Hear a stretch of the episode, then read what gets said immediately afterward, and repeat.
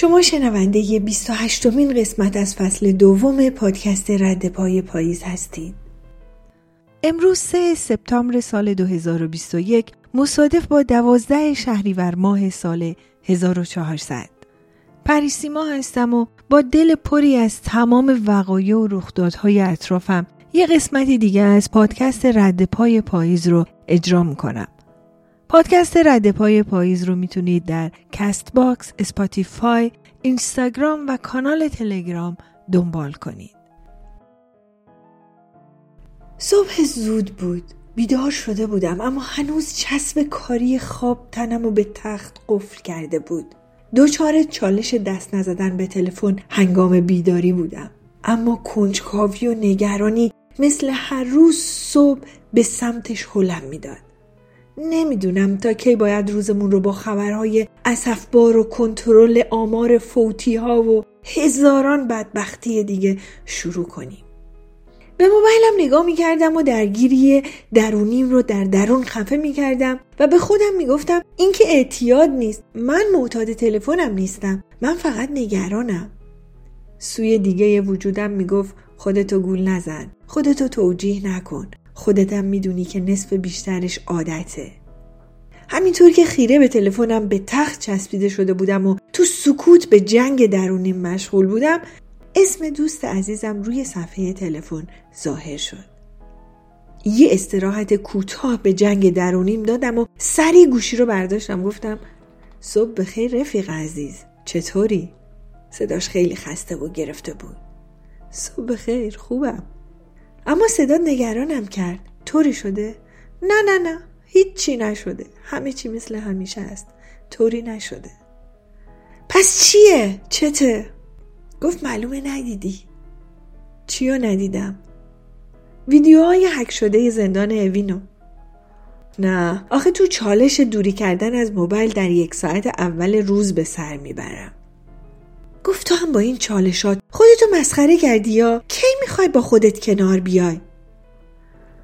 گفتم در اصل دارم با خودم کنار میام. خسته شدم خواهر. نمی‌خوام بشنوم. نمی‌خوام هر روز خبرای دردناک و بشنوم و مرتب ناتوانیم به رخم کشیده بشه. گفت اگه تو همچین وضعیتی هستی پس حتما باید همدیگر رو ببینیم. ویدیوها رو ببین بهم زنگ بزن. گفتم لازم نیست همدیگر رو می‌بینیم. فقط بگو کی و کجا. گفت پاتاق من. آماده شدی را بیفت. منم دارم را میفتم گفتم باشه پس قهوهش با من. گفت نه نه زحمت نکش. قهوهش رو من میارم تو اگه تو خونه شکلات داری دو تا شکلات بیار که قهوهمون رو تلخ نخوریم. گفتم باشه رفیق شکلاتش با من. شیرینیش با من.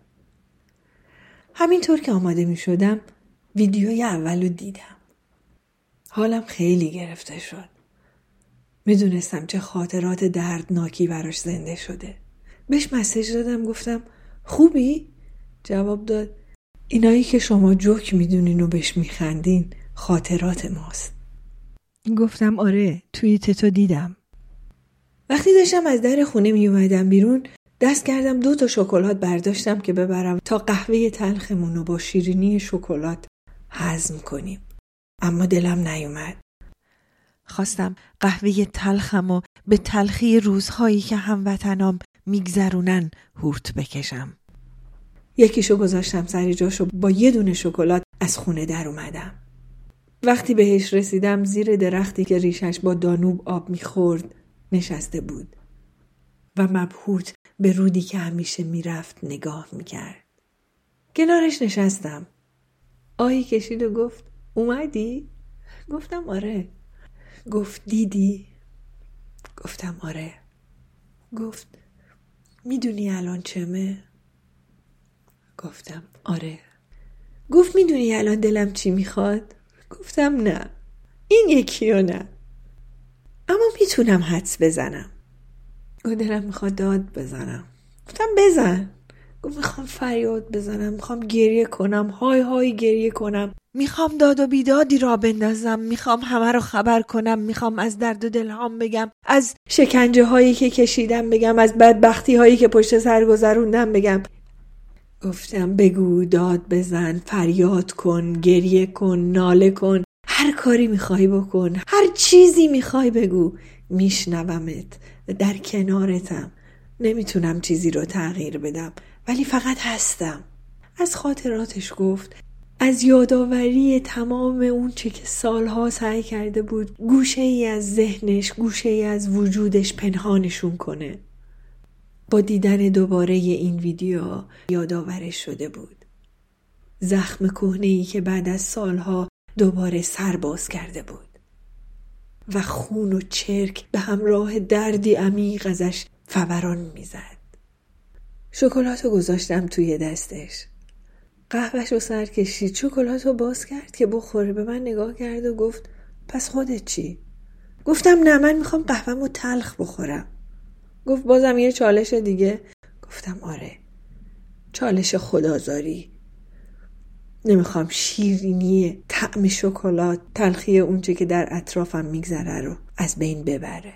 شکلاتش رو نصف کرد و نصفش رو بهم داد و گفت نوش جان کن اینا بهانه های کوچک خوشبختیه و در اصل قضیه هیچ تأثیری نمی‌ذاره. از خاطراتش که گفت به اونجایی رسید که توی زندان وقتی یکی از زندانیا برای بازجویی می‌رفته مدتها پشت در اتاق وای میسادن.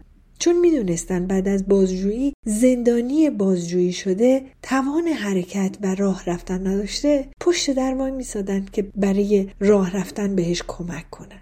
به اینجا که رسید آیی کشیدم و سرم رو, رو به آسمون بردم و با تعجب دیدم ما زیر درختی نشستیم.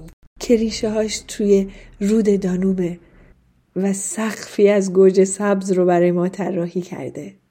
بی اختیار گفتم وای باور نکردنیه چقدر زیباست. گفت آره خیلی کار قشنگی بود. همون موقع به زیبایی حرکتمون پی برده بودیم. اما همیشه این کار رو می‌کردیم. گفتم آره کاری که شما کردین واقعا عالیه واقعا زیباست. ولی من منظورم این گوجه سبزاییه که یک کمی هم زرد شدن بالا سرمون رو نگاه کن چطوری نورافشانی می‌کنن با رنگشون و با زیباییشون. سرش رو آورد بالا و گفت منو بگو دارم با کی حرف می‌زنم خندیدم و گفتم با کی رفتی سیزده به در گفتم نه ببین شرط اولمون باید به دنبال بحانه های کوچک خوشبختی بگردیم نبودن این بحانه های کوچک خوشبختی هیچ کمکی در حل مسائل بزرگ نمی‌کنه. پس نگاه کن اونا رو و از وجودشون لذت ببر. چند دقیقه بعد دوتایی بالای درخت گوجه سبز گوجه میچیدیم میخوردیم و از خاطرات تلخمون با قهقه هایی که اشک از چشممون سرازیر می‌کرد یاد می‌کردیم. بالای درخت که بودیم یه دفعه پرسید همش داریم از اوین میگیم همش داریم از تهران میگیم تو چی داری از عادل آباد و شیراز بگی گفتم خواهش می‌کنم خواهش می‌کنم کاری با ما شیرازی ها نداشته باشید ما شهرمون روح داره احساس داره. عادل آبادش هم همینطور. وقتی شهری به عطر بهار نارنج معروفه حتی تو عادل آبادش هم بهار نارنج پیدا میشه. وقتی صدای قهقهش رو شنیدم آرومش گفتم بیا دست از سر اوین و عادل آباد برداریم. خودتم خوب می‌دونی که عادل آباد چیزی کم از اوین نداره. بریم به وضعیت گوجه سبزا رسیدگی کنیم. گفت وقتی بهت زنگ زدم می‌دونستم حالمو خوب می‌کنی ولی نمی‌دونستم چطوری. گفتم اتفاقا وقتی که زنگ زدی فهمیدم که باید حالتو خوب کنم. اما نمی‌دونستم چطوری باید این کار سخت رو بکنم.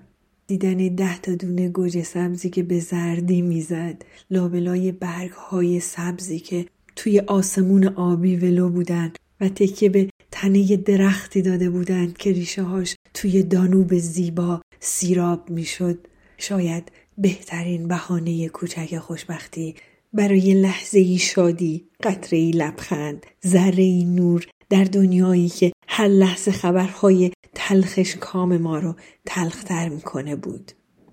هماوایی آواز دانوب با فریاد پرنده های سیراب و قهقه ها و ناله های انسانی تلنگری به اونچه که باید باشه و نیست و اونچه که نباید باشه و هست بر تن زخمی دو زن التیام یافته از درد کهن بیهویتی در دنیایی رها شده از قید گذشته نه چندان دور اما هنوز در بند اون بود. زندان اوین واژه خوفناکی که نمیشه ایرانی بود اما با شنیدن این واژه لرزه به تنت نیفته. کجاست این زندان اوین؟ چی میگذره توی اون زندان؟ کیا اون تو هستند چی کار می‌کنن؟ چطوری زندگی می‌کنن؟ همه اینا واقعیت هاییه که هممون می‌دونیم و هممون نمی‌دونیم. اتفاقی که با افشای این ویدیو افتاد این بود که آنچه که می‌دونستیم رو و نمی‌دونستیم که می‌دونیم رو به وضوح با چشمان خودمون دیدیم. هیچ چیز تازهی توی این ویدیوها نبود همه می‌دونستیم که شخصیت هایی که میرن اون تو یه جور دیگه میان بیرون زندانی های سیاسی، زندانی های جرائم مالی، زندانی های جنایی و همه و همه و این فقط به خاطر اون اتفاقات مخوفیه که اون تو براشون میفته. اون کسی که از زندان اوین میاد بیرون اون کسی نیست که رفته زندان اوین. شخصیت دیگه ایه. به قول خسرو گلسرخی می‌گفت یه جوون یه مقاله می‌خونه میره زندان و وقتی برمیگرده اسلحه دست می‌گیره. و جالبتر این که زندان اوین معروف به دانشگاه اوینه. به خاطر همه اساتید بزرگی که سالها چه زمانشا چه بعد از انقلاب عمر رو توی این زندان سپری کردن. بسی مایه مباهات و افتخاره که همبندی احمد شاملو باشی توی زندان اوین. شب سر رو در جوار سر هوشنگ ابتهاج بر زمین بذاری و روز رو با نسرین ستوده و نرگس محمدی به سر کنی. زندان یا بازداشتگاه اوین یکی از مشهورترین زندانهای ایرانه. این زندان در منطقه اوین درکه سعادت آباد قرار داره. توی این زندان آدما از گروه های مختلف مذهبی، سیاسی، ورزشی و و و و و حضور داشتن. مثل آیت الله طالقانی، هاشمی رفسنجانی، مسعود رجوی، خسرو گلسرخی، بیژن جزنی، محمود اعتمادزاده با تخلص به آزین و خیلی های دیگه. و حالا زندانی های بعد از انقلاب مثل سپیده قلیان، سبا کردفشاری، آتنا دائمی و آرش صادقی. و به دلیل حبس تعداد بالای روشنفکرها و چهره های علمی و دانشگاهی توی این زندان لقب دانشگاه اوین هم به این زندان داده شده. زندان اوین به مساحت چهل هکتار ساختش سال 1340 شروع میشه و سال 1350 افتتاح میشه. زمینی که توی اون زندان اوین ساخته شده سابقا خونه سید زیادین تباتبایی یکی از وزرای زمان رضاشاه پهلوی بوده. جالب اینجاست که بدونیم همه بندهای این زندان زیر نظر قوه قضاییه جمهوری اسلامی نیست و بعضی از بندهای این زندان توسط نهادهای دیگه اداره میشه مثلا بندهای 209 و 240 این زندان که سلول های انفرادی و چند نفره دارن در اختیار وزارت اطلاعات و بند دو الف اون زیر نظر سازمان اطلاعات سپاه پاسداران انقلاب اسلامیه. در بندهای مختلف این زندان زندانیان با جرائم مختلف نگهداری میشن. بند هشت زندان اوین که به تبعیدگاه این زندان معروفه در حال حاضر محل نگهداری زندانیان سیاسیه. بند چهار هم محل نگهداری بخشی از زندانیای سیاسی عقیدتی و همینطور زندانیان مشهور اختلاس مالی اقتصادیه. روز 28 اردیبهشت سال 1393 بعد از جورش گارد به زندان اوین این روز به پنجشنبه سیاه اوین معروف شد. بسیاری از زندانیان بند 350 سیاسی عقیدتی از این بند به سایر بندهای زندان اوین و سایر زندانها منتقل شدند و در نهایت این بند به طور کامل بسته شد. البته هنوز هم علت یورش گارد زندان اوین به این بند مشخص نشده اما اونچه که به طور وضوح مسلمه اینه که بعد از تجسس زیاد برای پیدا کردن چیزهایی که در بندهای زندان اوین حضورشون قانون نیست این اتفاق افتاد در هر بند این زندان فروشگاه کوچیکی وجود داره که امکان خرید مواد غذایی خیلی ساده مثل بیسکویت، خرما، تخم مرغ توی اون وجود داره. و زندانیان هم هفته یک بار اجازه دارن که خانواده هاشون رو از پشت شیشه ملاقات کنن. بند هفت زندان اوین که عمدتا به زندانیان با جرائم مالی اختصاص داره به با کیفیت ترین بند زندان در کشور معروفه. معمولی ترین بند این زندان بخش سه هست که هر طبقه هفت تا اتاق داره. اتاقها 6 متر در 6 متر هستند و تعداد متغیری زندانی توی این اتاقها جا میشن. صرف غذا دور های پلاستیکی روی زمین انجام میشه و خدمات نظافتی و پذیرایی به صورت دوره‌ای توسط خود زندانیان انجام میشه. کسی که عهدهدار این خدمات برای 24 ساعته اصطلاحا شهردار خونده میشه. جالب اینه که بدونیم در سال 1394 حدود 130 کیلوگرم انواع مواد مخدر در مبادی ورودی و داخل زندانها کشف شد. قبل از انقلاب زندان اوین توسط ساواک اداره می‌شد. سازمان امنیت و اطلاعات کشور اعدام های دهه پنجا در تپه های اوین یکی از سیاه ترین صفحات تاریخ زندان اوینه. البته اعدام های دهه 60 تا به امروز که جای خود داره. و جالبتر اینه که بدونید که برخلاف زندان قصر که شاهد فرار چندین زندانی در طی سالهای سلطنت پهلوی بود هیچ زندانی موفق به فرار از زندان اوین نشده. در نوع خرداد سال 1397 وزارت خزانهداری ایالات متحده امریکا زندان اوین رو به دلیل نقض حقوق شهروندان ایران مورد تحریم قرار داد. بر اساس این بیانیه زندانیان محبوس در زندان اوین توسط مقامات زندان مورد ضرب و شتم حمله فیزیکی و آزارهای جنسی قرار می گیرند. توی این بیانیه همینطور به اداره برخی بندهای زندان اوین توسط وزارت اطلاعات و سپاه پاسداران اشاره شده.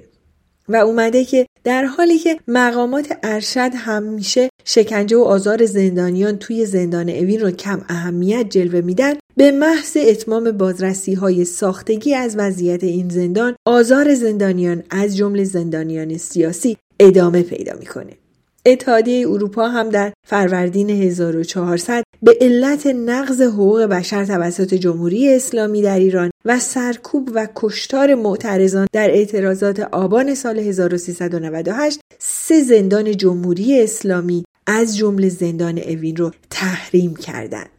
اعتصاب غذای نوروزی زندانیان سیاسی که یکی از پرسر و صدا ترین اتفاقاتی بود که در زندان اوین رخ داد اینطوری بود که 23 مرد و 6 زن زندانی زندان اوین همراه با زندانیان زندانهای عادل آباد و فشافویه در تاریخ سی اسفند ماه سال 1399 اعلام کردند به یاد و احترام رنجهای مشترک و در اعتراض به ظلمهای ستمگران و به یاد گرسنگان وطن بر سفره نوروز شروع سال 1400 خورشیدی رو با اعتصاب غذا آغاز می‌کنند که این اعتصاب غذا تا سه روز ادامه پیدا کرد.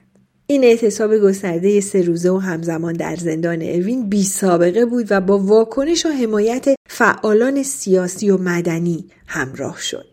اتفاقاتی که بعد از انقلاب در زندانهای سراسر کشور به خصوص در اوین میفته رو کمابیش همه می‌دونیم. اما با تصاویر حک شده و افشای اون در واقع شاهدی عینی برای اونچه سالها مردم می‌گفتند و جوامع بین المللی به بهانه نبود شواهد به اندازه کافی سکوت می‌کردن الان وقتشه که مستحکمتر از قبل برای اونچه که باید باشد و نیست. و برای اونچه که نباید باشد و هست فریاد بزنیم یکی از خاطرات دردناک و غمبار زندان اوین خاطره ایه که هوشنگ ابتهاج سایه برمون تعریف می‌کنه.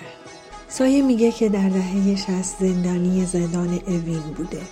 بعد از 84 روز که روی موزاییک های زمین کنار دستشویی و با بالشی که دمپایی پلاستیکی که باش همون می‌رفتن بوده خوابیده اونو فرستادن توی بند. هم اتاقش یه پسر کرد جوونی بوده که سایه میگه خیلی چیزا ازش یاد گرفتم. ولی مسلما خوش به حال اون زندانی کرد جوون که چه چیزها از سایه یاد گرفته. میگه توی بند نشسته بودیم که رادیو سرود زیبای ای ایران رو با صدای دلنشین محمد رضا شجریان پخش کرد. می‌گفت به گریه افتادم و بعد خندیدم.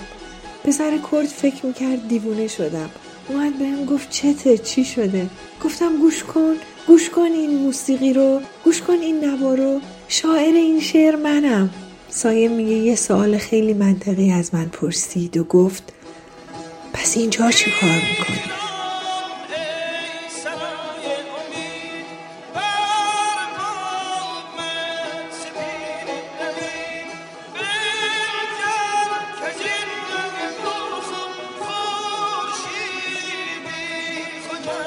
امروز روزیه که باید پرسید جوونا، وکلا، دانشجوها، محیط زیستی ها و همه اونایی که برای دست یافتن به حقوق مسلم و طبیعیشون در زندان ها هستند. اونجا چی کار می‌کنن؟ به امید آزادی همه زندانیایی که به ناحق و فقط برای ابراز عقیده و یا عدم رضایتشون توی زندانهای مخوف به سر می‌برند و با گرامی داشته یاد بزرگوار احمد شاملو.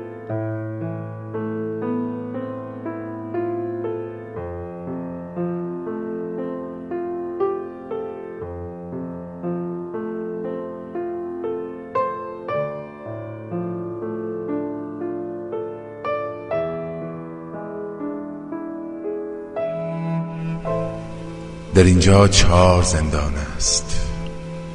به هر زندان دو چندان نقب در هر نقب چندین حجره در هر حجره چندین مرد در زنجیر. از این زنجیریان یک تن زنش را در تب تاریک بهتانی به ضرب دشنهی کشته است. از این مردان یکی در ظهر تابستان سوزان نان فرزندان خود را بر سر برزن به خون نان فروش سخت دندان گرد آغشته است. از اینان چند کس در خلوت یک روز باران ریز بر راه ربا خالی نشستند. کسانی در سکوت کوچه از دیوار کوتاهی به روی بام جستند. کسانی نیم شب در گورهای تازه دندان طلای مردگان را می شکستند. من اما هیچ کس را در شبی تاریک و طوفانی نکشتم. منم ما راه بر مرد ربا خاری نبستم. منم ما نیمه های شب زبانی بر سر بامی نجستم. در اینجا چهار زندان است. به هر زندان دو چندان نقب و در هر نقب چندین حجره در هر حجره چندین مرد در زنجیر. در این زنجیریان هستند مردانی که مردار زنان را دوست می‌دارند. در این زنجیریان هستند مردانی که در رویایشان هر شب زنی در وحشت مرگ از جگر بر کشد فریاد. من اما در زنان چیزی نمییابم گران همزاد را روزی نیابم ناگهان من اما در دل کهسار رویاهای خود جز انعکاس سرد آهنگ صبور این علفهای بیابانی که می رویند و می پوسند و می خشکند و می ریزند با چیزی ندارم گوش. مرا گر خود نبودیم بند شاید بام دادی همچو یادی دور و لغزان می گذشتم از تراز خاک سرد پست. جرم این است جرم